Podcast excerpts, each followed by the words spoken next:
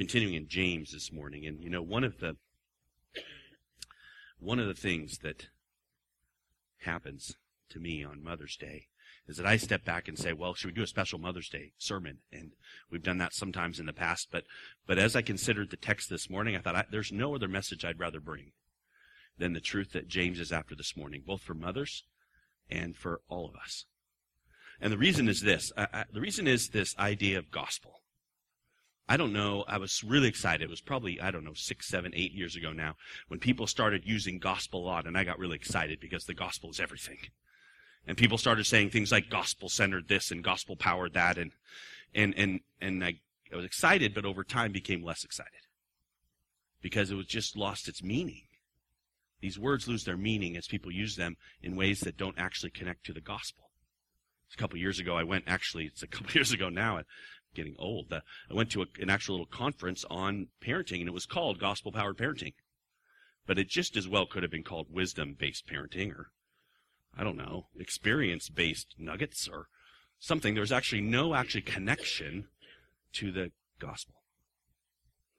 And into this problem that we have, where gospel is so important, but we're losing the power of it, we in steps James. That's the letter we're in. And James has something very important to say about how the gospel actually impacts you and me. Whether you're a mom or a dad or a kid or whatever you are. And, and, and we started to see this last week when, when we saw James go after how the gospel produces in us humility. The mark of the Christian, humility. And the gospel does that to us because of the great good news of Jesus and the law of liberty that kills us. And we got to see how what that does, it just crushes us, but we continue to have our hope in Jesus and, and that changes our, our viewpoint. And this morning, James continues in that, which is why I've called this out of the box, because for so many of us, we've been in a box for so long about how to live, about the rules and regulations, about just what it means to live. And, and I feel like the gospel, and James gets the gospel, opens the box. And you start to actually look and see, you start to see the sky and the sun and the breeze, and it's amazing. And, and, and I invite you into that today.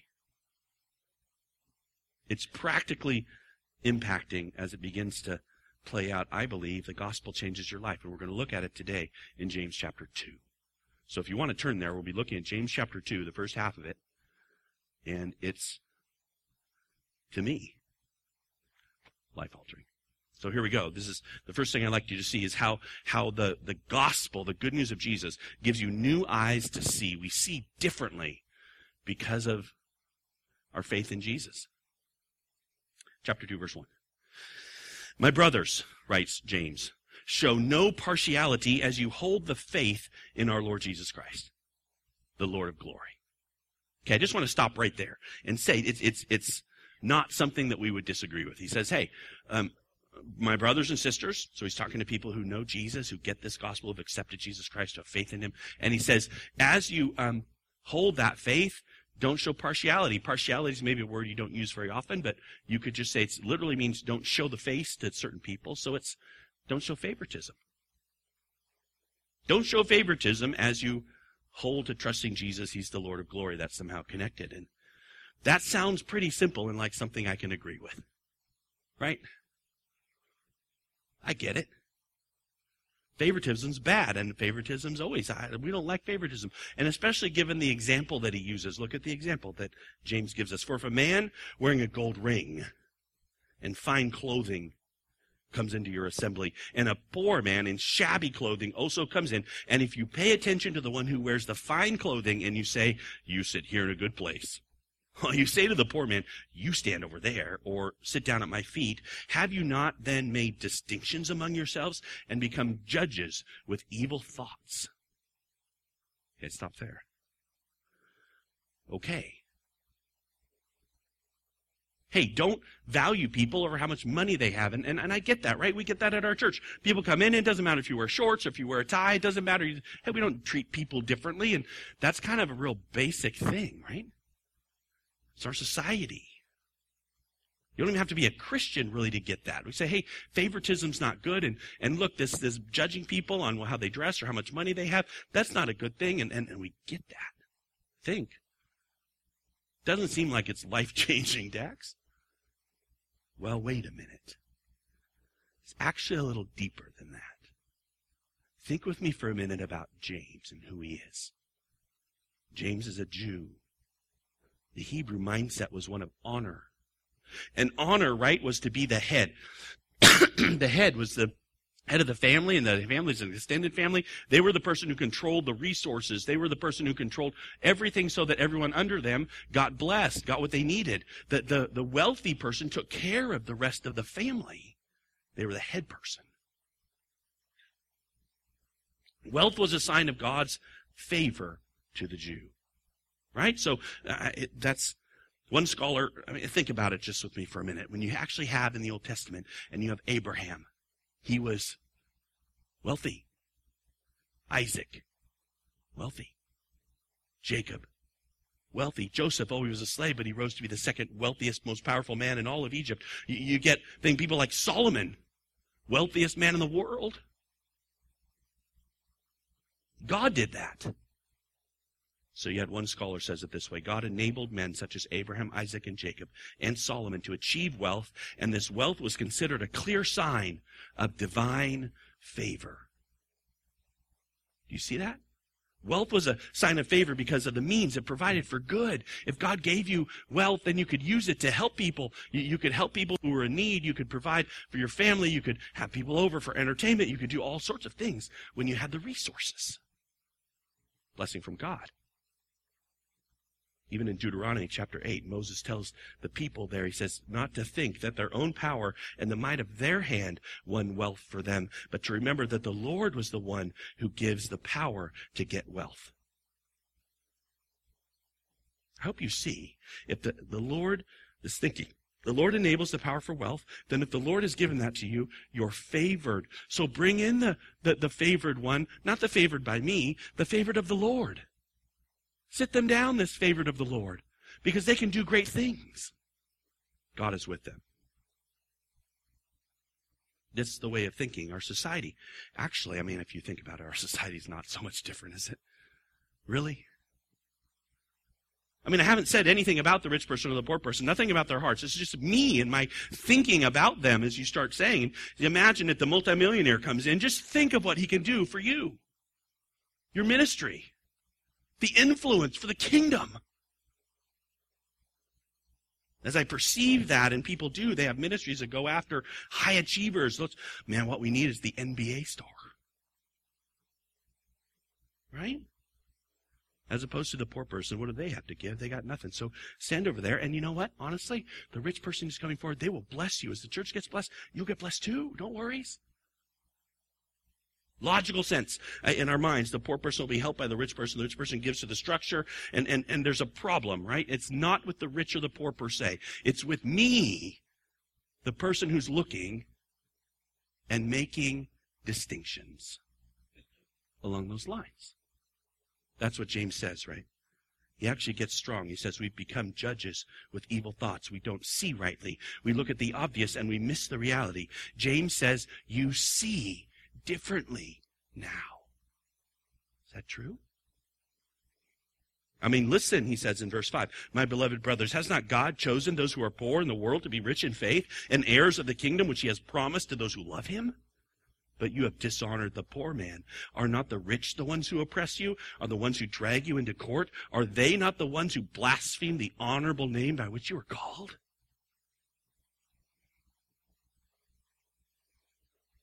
Okay, it's easy to see in this, oh, you know, what he's saying is rich people are bad. No, he's not. Not saying it's a dog eat dog world out there to get rich. No, he's not saying that. He's not even saying the poor man is good and the rich man is evil. He's not saying that. That, that's not what he's saying. He's saying your eyes should be different. New eyesight.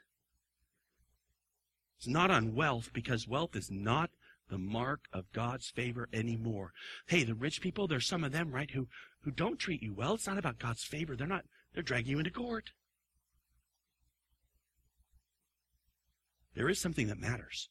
And it's not that the rich have God's favor and the poor have God's curse. It's something else. Look, look, are not, it's in verse 5 actually, look at it. Listen, brothers and sisters, listen. Has not God chosen those who are poor in the world to what? Be rich in faith and heirs of the kingdom of God. guess what, guys? That's what matters. Right? That's what matters. This is why Christianity is so different. The ground for our distinction is one. Are you in the kingdom? How do I get in the kingdom? Trusting Jesus. So, so the, the distinction that we make, and we make a distinction, it's whether or not you have faith, whether or not you trust in Jesus Christ as your Savior. That's a distinction to make, right? Oftentimes it's the poor who do that, says James. That's fine. But James says we should show no partiality as we hold the faith. It is faith in the Lord Jesus, the Lord of glory. All of the glory is Jesus. If anything's happening in your life, Jesus is doing it. And guess what? Many people who are poor have the gospel. Therefore, they have the Holy Spirit. Therefore, Jesus Christ is working in us. So if it's all about Jesus working in you, why are we making distinctions in other ways? Maybe you're with me and you say, okay, Dax, I get it. I get it. You know, money corrupts. Lots of money cor- corrupts a lot. By the way, give me some. But, but, but, but really that's, I just want you to see, that's his example. It's not his point. The example is the poor and the rich. That's not his point. His point is no partiality. Right? We make no distinction on things that aren't simply trusting Christ. That means we make no distinction on power, on charisma, how many kids you have or don't have, how much church service you do or don't do, on motherhood. I love my mom. But that's not what we distinguish on, right? Not even that. I mean, to make distinctions, not based on faith, but based on something else is like, I think what's like, okay, it's like this. Everybody has big feet. Who has size 14 or above? Come sit in the front row. Well, that's a mark of favor. God is going to really use you because you have big feet. We laugh. That's ridiculous. What does God say? What does that have to do with God using you? But honestly, that, that, that's everything, right? What is the amount of money you have? Whether God's going to use you or not? What is the amount of what is the amount of kids you have? All of these things that we make distinction on that God says the only thing that matters is Jesus. That's all that matters. This is the logical outflow of the gospel. You see it, right? You see that once you say that the only hope that I have is my faith in Jesus, that you realize that nothing else matters, this starts to impact how you see other people. It's not like some big spiritual, oh, spiritual moment. Ah, epiphany. It's just logically true. James is just laying it out there for you and for me. But once you get it, once you have it in your head, it's like you can't unlearn it. Let me give it to you. so if, what if I tell you, I say, okay, hey, what I want you to do, I want everyone here to speak fluently and without stopping for one minute, not just repeating a phrase, but just going for one minute and never use the letter A. Go ahead. If you know, you know. If you don't know, you sit there and laugh at me. Or you might try. I would quote my favorite poem. It little profits that an idle king. By this still hearth, but uh-oh. There's an A. Hearth. I messed up. How do you do that? Start to think of things. But once you know the answer, it's super easy. You just know it just is. Here it is. Start counting.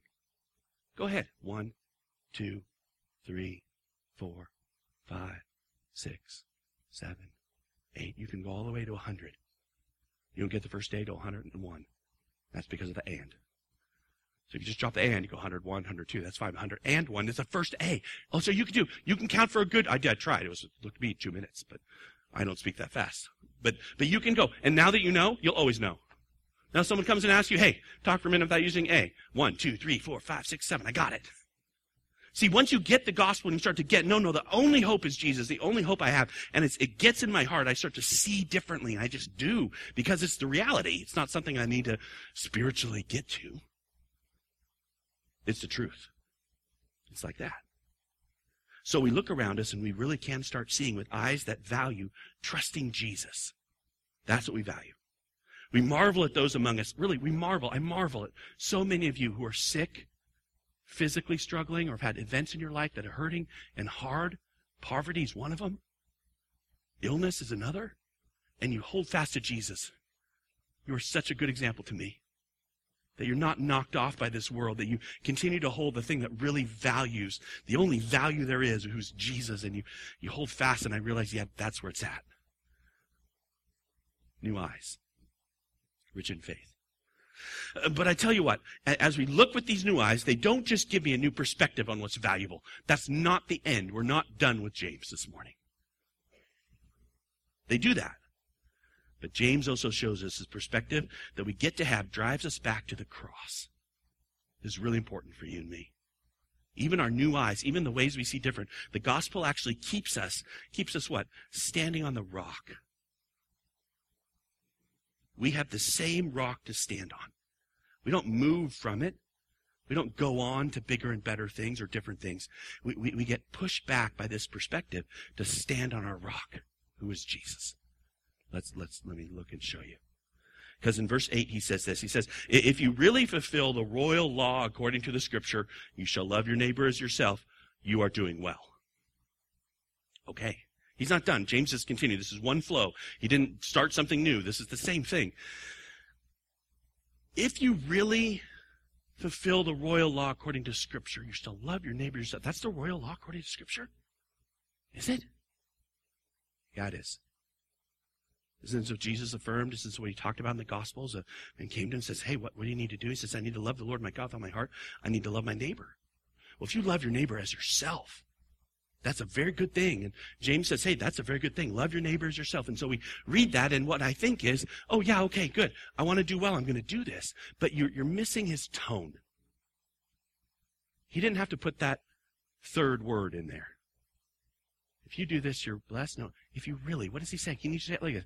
If you really fulfill the royal law according to the scripture, you shall love them yourself. You're doing well. I.e., I don't think you're doing this. If you think you are, yeah, you're doing well. If you really do this, the question is, are you really doing this? I see why it, hey, hey, the gospel backs this up to love your neighbors yourself. Why does the gospel back this up? It's not because everyone is so lovable. Oh, I just see everyone and they're just shining lights of wonder. No, no.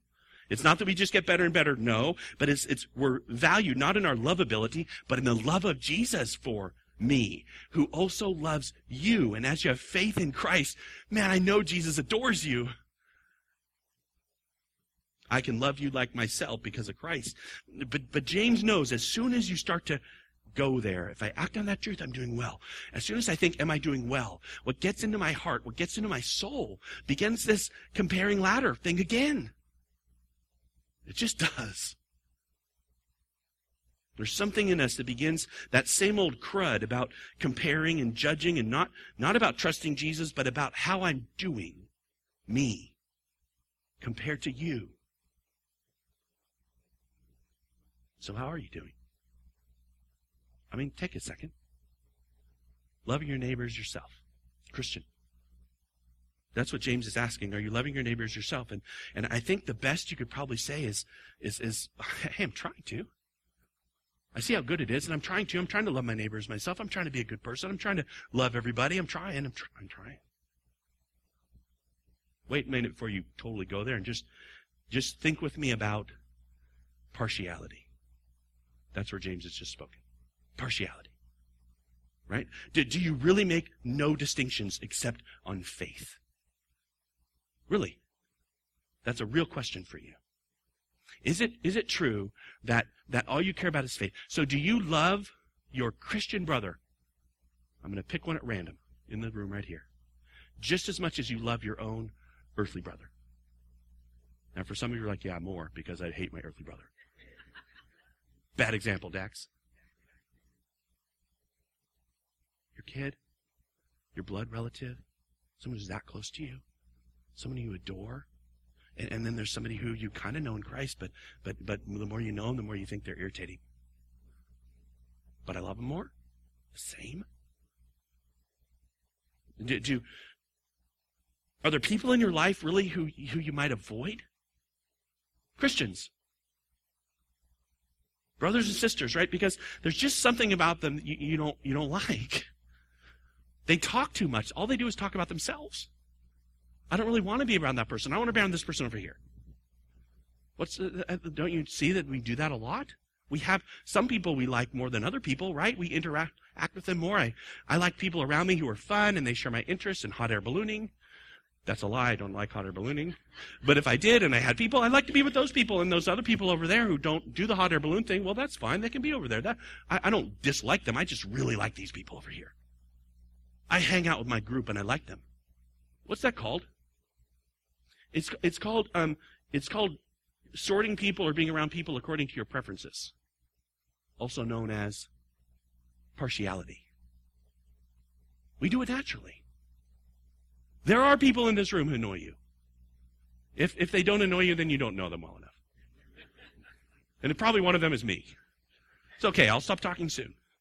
But, but, but this idea, right, that there are people and, and then there are people who we really like and, and we, we naturally do partiality. We naturally do a little bit of favoritism. We naturally move towards, it's not, it, because it's not based on faith.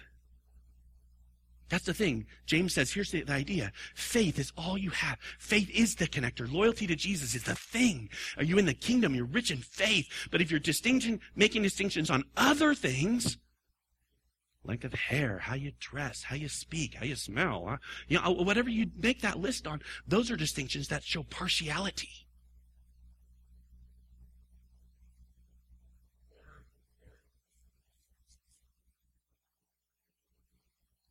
I mean, I like people who are moral and upstanding. I like people. I, I have preferences, and, and, and so and so. I, I don't think I'm out of bounds to say there's nobody in this room who doesn't exercise some partiality. I just don't think it's it's what we do is not do partiality. I mean, my eyes are open now. I see that Jesus is all there is. There's no male or female. There's no Greek or Jew. There's no slave or free. There's just Jesus. But I don't value people as just Jesus. I value them on how I prefer. And, and, and isn't that a. Am I straining at gnats? See, Dax, okay. Why are you making such a big deal out of this? Everybody does a little bit of it. We're just trying to be good people. Me, we don't we don't do murder and adultery and stuff. Just a little partiality. Who cares? James has something to say to you. James does. Looks what he says. But if you show partiality, you are committing sin and are convicted by the law as transgressors. For whoever keeps the whole law but fails in one point has become guilty of all of it. And, and for he who said, do not commit adultery, also said, do not murder. If you do not commit adultery, but do murder, you have become a transgressor of the law. Ouch. I, I, hope you see this. James says you only have to miss one tiny piece of the law and you're guilty of all of it. Don't murder, don't commit adultery. And we'll say, no, no, no, I'm, I'm not doing that. Of course, we could deepen it and say, hey, have you ever, ever been angry at your brother? Have you ever even looked at a, another person with lust or ever, ever seen pornography? Anything. You go there, but we're not going there. Say, whatever. But, but partiality is really his point. So the point is this. You are guilty. That's what James is saying, right? That's the only logical place you can go. You can't go, as so many Christians do, to this smug, try harder and be less sinful place. The de facto place that they make distinctions, distinctions among people based on their own personal holiness. What are they doing? That's called partiality. It's not about faith.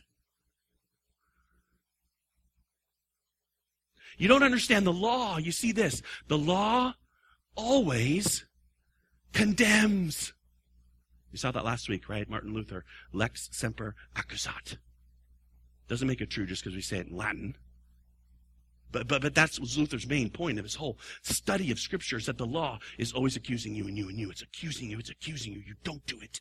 You don't do it like you should. You don't do all of it like you should. And James's point is the same. He comes and says, hey, if you miss even one tiny piece, there is no try. There is only do. Someone's laughing because I'm quoting Star Wars. I know. He got it. Didn't get the whole gospel. Don't even go there. But this piece, right? This piece is that it makes the law and pushes me as a transgressor, gives me no hope in my accomplishment, not before or after. I'm a Christian. It continues to say to me, look, your only hope is in this way over here, the way of freedom, the way of liberty, the way of Jesus. My hope is in Jesus. It remains in Jesus my whole life long because he's my only hope and he's your only hope too. You have to stand on the rock. You're a transgressor of the law. You are, and you, and you, and you, and you, and you, and me. We are. The law condemns. We cannot, no one in this room is able to hope in how well they do in their Christian walk. If you really did it, you would be fine. But the problem is, you don't. So look, look what he says in verse 12. James writes, So speak and so act as those who are to be judged under the law of liberty. So you're going to be judged. The law, the law of liberty is going to judge you. What is it going to say? You've got no hope. For judgment is without mercy to the one who's shown no mercy. Mercy triumphs over judgment. See, the law of liberty is an amazing thing, James, James' word for the law, the real law, because it condemns you, but it puts you to your knees so that your only hope is in Jesus, Jesus who is your freedom. And so you actually have this, this peace that remains. So why does he say, do you see that? Judgment's out, mercy to the ones who show no mercy. Mercy triumphs over judgment. The law judges and condemns me. And in the judgment, the law will say condemned, and Jesus will say, wait a minute. This one's mine. My blood covers him.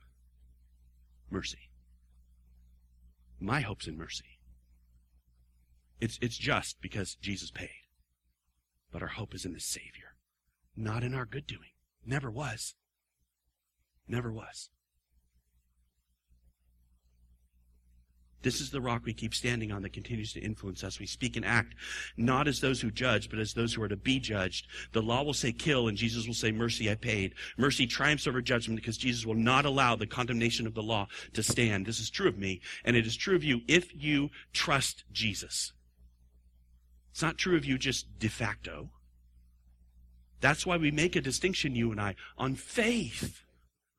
That's our distinction not on law keeping because I don't care if you keep 1% or 10% or 43.5% or 82 and 7 eighths. All of it curses you because none of those numbers are 100. That's, that's what James is after. This, if you will, is the law of the gospel. Romans chapter 8 verse 2 says this, For the law of the Spirit of life has set you free in Christ Jesus from the law of sin and death.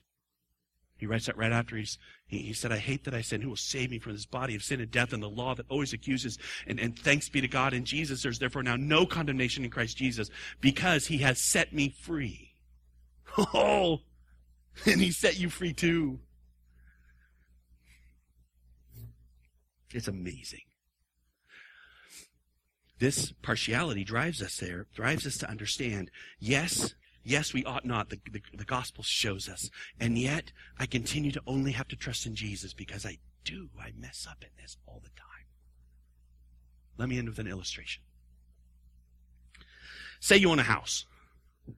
Well, actually, you only own a corner of it because the bank owns the other part. So say you got this corner over here and the rest you send every month you send in a monthly check and you write a mortgage check and you got 23 years to go and you're paying every month on your mortgage so, so to the bank. One day, as you're in the midst of this process, you get a letter in the mail and you open up this letter and it's from, it's a privately owned bank. It's from the head of this bank who gets the bank and he has this letter and it says, I, I, I've decided to pay you off your loan myself. And I just want you to know you now own your house. Congratulations. Be blessed. I know the first thing I would do. I'd call up the bank. Make sure, because that sounds like a, something I would be very suspicious of. Whoever acts that way, that's crazy. But say it's real. It's actually real, and I've got it, and I got this letter, and it's real. Okay, I want you to think about this. How, what, what do you think it would say to the bank owner if after that happened, every month what he got from you was a check in the mail from the mortgage? You opened up, and the bank and the mail came, and oh, it's a check from Dax again, and he, he said, but it's a check for his mortgage. What does that say to the owner who did that for you? What does it say? I'll tell you what it says. I don't believe you. I don't believe that you actually gave me my house. I don't even really accept the house because I'm sending you money every month. Right?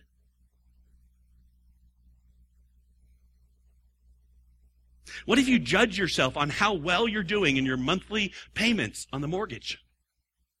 How stupid are you? I'm sorry to be so strong. What if, let's take it one step further. What if, what if the neighbor next door to you got the same letter? Their house had been paid off. But what you did was every often, every so often, you just went and knocked on their door, says, I need to see your checkbook and see how you're doing on the mortgage payments. Well, I, I got this letter. It said I own the house. I'm, I stopped paying the mortgage. I don't care. How are you doing? You see how foolish it is. You see how wrong thinking it is. And, and, and, and yet this is the gospel, isn't it?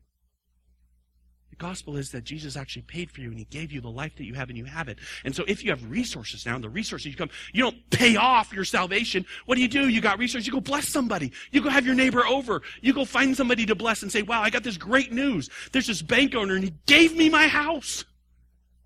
He might give you your house too. That's called good news. And we have the ability to go impact people because we've received it and we believe it. And if instead what you do is you flip it and you're going to make distinctions on other things and you're going to put people back under rules and regulations in order that they might be approved by the bank owner, you, you, you've missed the gift, which is actually the only way you'll ever own your house. That's it. Okay, it breaks down. But, but I would like you to see that if your eyes are open to the gospel, you realize that trusting in the bank owner is how you live. Not in your payments. You make distinction on whether or not you think it's true. That the letter is true. That's the distinction you need to make. So I ask you for yourself, is it true for you? And I call you to, to trusting the truth today. I believe James is standing here with us, making this case for you. There is no other way. No partiality, of course, and yet we fail, and our failure drives us back to the one who really never ever showed any partiality. He loved without distinction. He loved while you were unlovely. He loved though the law says you're unlovely still. I trust I have new life in him. His Holy Spirit is doing much in us. But that's a distinction that is based on faith. Would you make that distinction with me? Let's pray. Father, thank you for this text. Thank you for the wonder of it that that the gospel impacts us, your good news impacts us. Thank you for the wonder that you've done so much for us we can't ever repay. Forgive us, Lord, that we want to rank and sort. Lord, help us to trust you. Help that to be the way we live with ourselves, with each other. In Jesus' name, amen.